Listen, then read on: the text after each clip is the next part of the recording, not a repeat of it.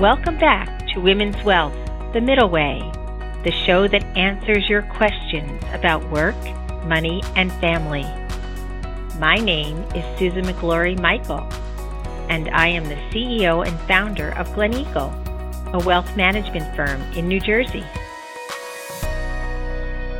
Today, Carolyn Fernandez, aka my daughter, and I would like to have a topic with you about the gift of education that can never be taken away. My husband and I often would say the biggest and greatest gift we could give our children was a strong, solid education. And now with grandchildren, that's our one gift to them. We buy a lot of the toys and the tchotchke type of things, but the one thing that we, upon their birth, start and continue as grandparents is the gift of education.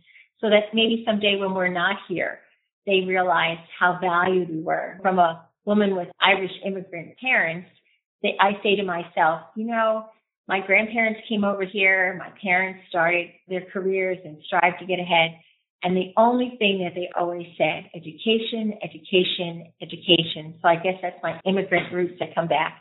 And so that's why today I'm passionate about this topic because today the gift of education can never be taken away. I think is so critical and so important with vaccine rates climbing, everyone's getting the vaccine, which is a gift. And the COVID-19 cases seem to be declining. Let's pray that that continues. There is a renewed hope, I think, out there that our lives will soon return to normal. And that's quote unquote what normal means. But the impact of the pandemic, however, is going to be felt for so many years to come. And, and I think especially in institutions of higher education in particular, when I look at that and I talk to parents that come into the office doing the financial plan and they're talking about the education, some of those topics and some of those discussions have actually shifted and changed over time because of what we've experienced in our country. We're facing numerous challenges, including the shift to the virtual learning that many of us experienced and the decrease in the student enrollment numbers. So although we have seen many transitions and changes within higher learning, and I think we will continue to see an adjustment in years to come, it's going to become an important part of our cultural legacy, to say. And as parents and grandparents, I'm smiling at Carol here, the prospect of saving for education can seem at times almost daunting. You know, my sons have said, you know, mom, I have three children, and when I think of the amount it would cost, and that's even before some desires sometimes with families to put their children in private education. So just the daunting idea of college when you're trying to buy homes, when you're trying to make mortgage payments, when you're trying to maybe start a company or a business. So today I thought this is really critical that we talk to other women who are experiencing this and then can share it. We have such a variety of women that some young moms listening, and then we also have some grandmoms that really care about what happens to their grandchildren. So there's a real pandemic impact. 44% of students say that pandemic has affected their ability to pay for college. That to me is heartbreaking. Student loan debt is the second highest consumer debt category, second only to mortgage debt. We need to think about that. That to me, a young person getting out, trying to get a job, and then both credit cards and auto loans, it's right up there. 43.2 million students borrow on an average of 39,351 each.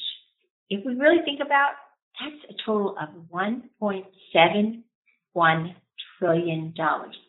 To take you, the kind of takes my breath away because we want to empower young people to feel like they can go out and achieve. But if they think they may be paying loans into their 40s, and I know that Carol and Rob will attest, they both have spouses that are in medical school and yes, we need great doctors, but if they come out with such huge debt that they realize they're going to be in their late 40s or 50s before it's paid off, that can be a little deflating to them. So that's what we want to talk about today. The average cost of college in the United States is over $35,000 per student per year. What does that mean in 20 years? And and you figure that growth rate is up almost seven, 6.8 to 7 percent, right? So that's a that's a scary thing. So that could actually wind up exceeding $400,000. So I'm going to stop there, Carol, because to me, I want a young person's view of this, someone who is actually experiencing he doesn't have to because he's MD PhD, but I think that there are so many of your peers that are looking at that, but they're also having children and they value education like we valued education when we came and started with our children. So talk a little bit to us today about what is a way of saving today for our children or even our grandchildren. Let's explore some of those saving vehicles because I think people sometimes, you know, say, yeah, yeah, yeah, I'll do that, but they don't realize the impact of the earlier they start, the better. So let's talk maybe about yeah, I, I mean, I think I think you hit it on the head. The, the earlier you start, the better. I mean, even if it's a small amount, vehicles that are tax advantages that allow you a lot of flexibility. And I think the most common one is the 529. That's the one that we talk about a lot. Basically, what a 529 is is you're putting money in for education that's going to be tax free as long as it's used for education or qualified expenses, they say. Most people don't realize just how flexible this account is in the sense that education isn't just tuition. It's room and board. It's buying a computer. It's really anything that you can touch to that student's education. And even now, if they get a scholarship, you can take some of that money out equivalent to their scholarship tax free. It's considered a qualified expense. There's just a lot of advantages to it, not to mention even some states have even more advantages. So unfortunately, New Jersey is and, one of those. And what happens if I have, say, three children and one of them doesn't use the money for their 529 plan completely. How can I transfer to a sibling? You can also eventually, let's say that you have one child and they don't use it, but they have a grandchild someday. I mean, it can be passed down. You have to be a little bit careful with tax reasons, but you, you can definitely keep passing it. The other thing is now they've changed the rules in the past few years that you can actually use it for middle school or high school. So you don't want to do that too too much because obviously if you deplete it before they go to college, if that's where they're going to go, it's not going to help you. But you can use ten thousand for, as you were saying, those private schools, maybe in in the elementary and, and high school. And what if I wanted to reward myself? Let's say I had four children, I raised them, and I said, okay, now this is my time to kind of reprogram myself to get back into the workforce. Can I use any of that money to educate myself? Yeah, so 529 you can you can change to you to be the beneficiary some people, including myself and some of my siblings, have created a 529 as soon as we've gotten pregnant. So the beneficiary isn't the name of the child yet because they're not even born. We don't even know what their name is going to be.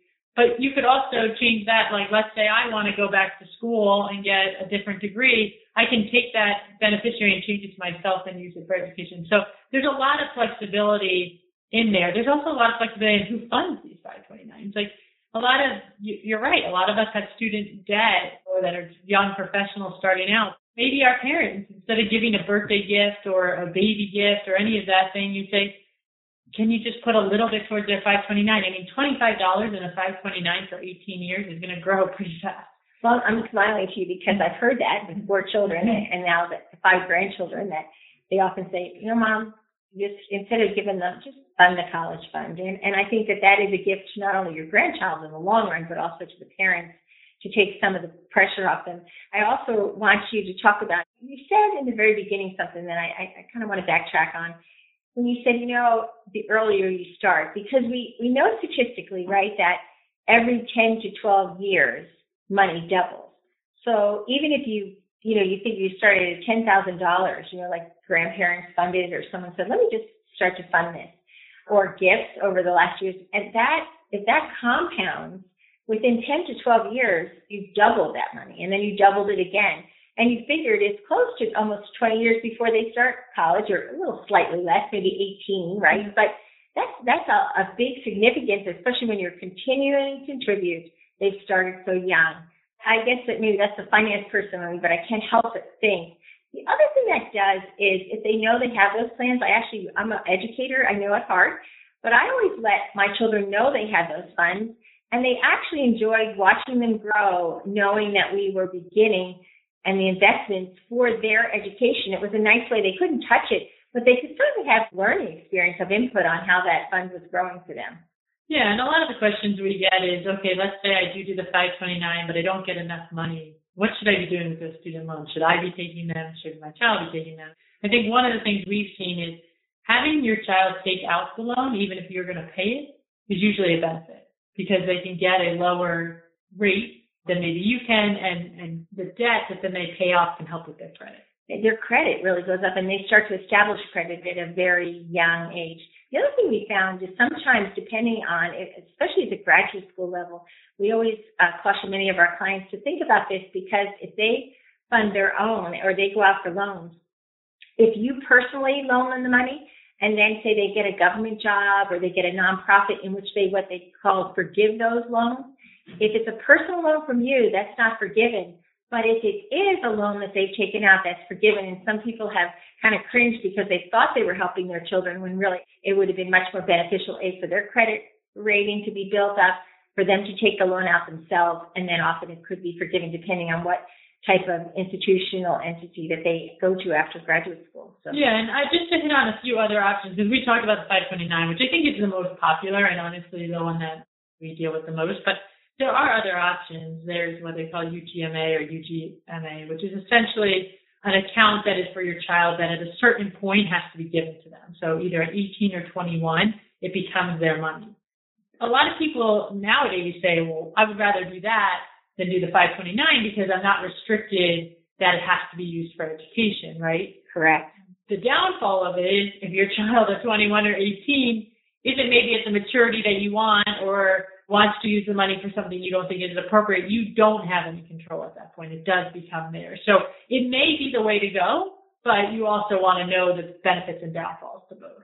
And I, and I think you're right. There's no there's no right or wrong answer here. It's it's what is what is your rhythm, what fits best for your family, and what you pick. But it's I think the key is know the different options that you have so that you make the right decision for you. Yeah, and I just want to throw one more question out there because I think a common question we get is should I be doing a 529 or, or even saving for my child's education or should I be saving for my retirement?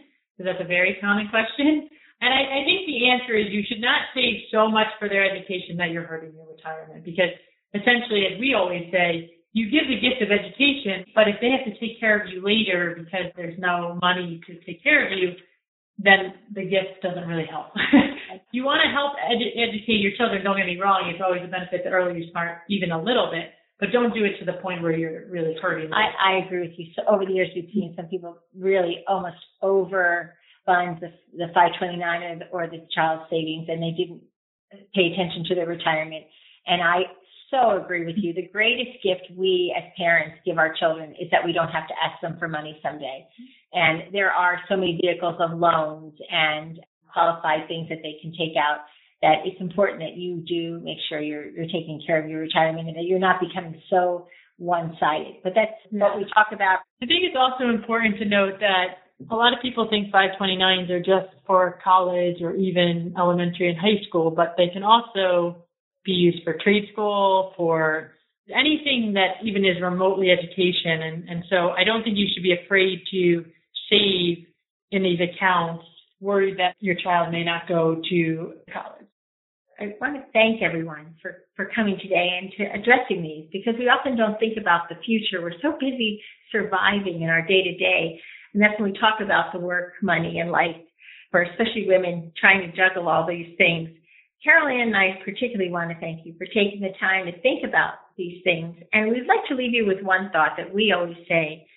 One thing that's unconditional is our love for our family and our children. And this is one way of showing it but also time and education. So you can't replace love, time, or education. They're so powerful as gifts, and we share them with our children and grandchildren.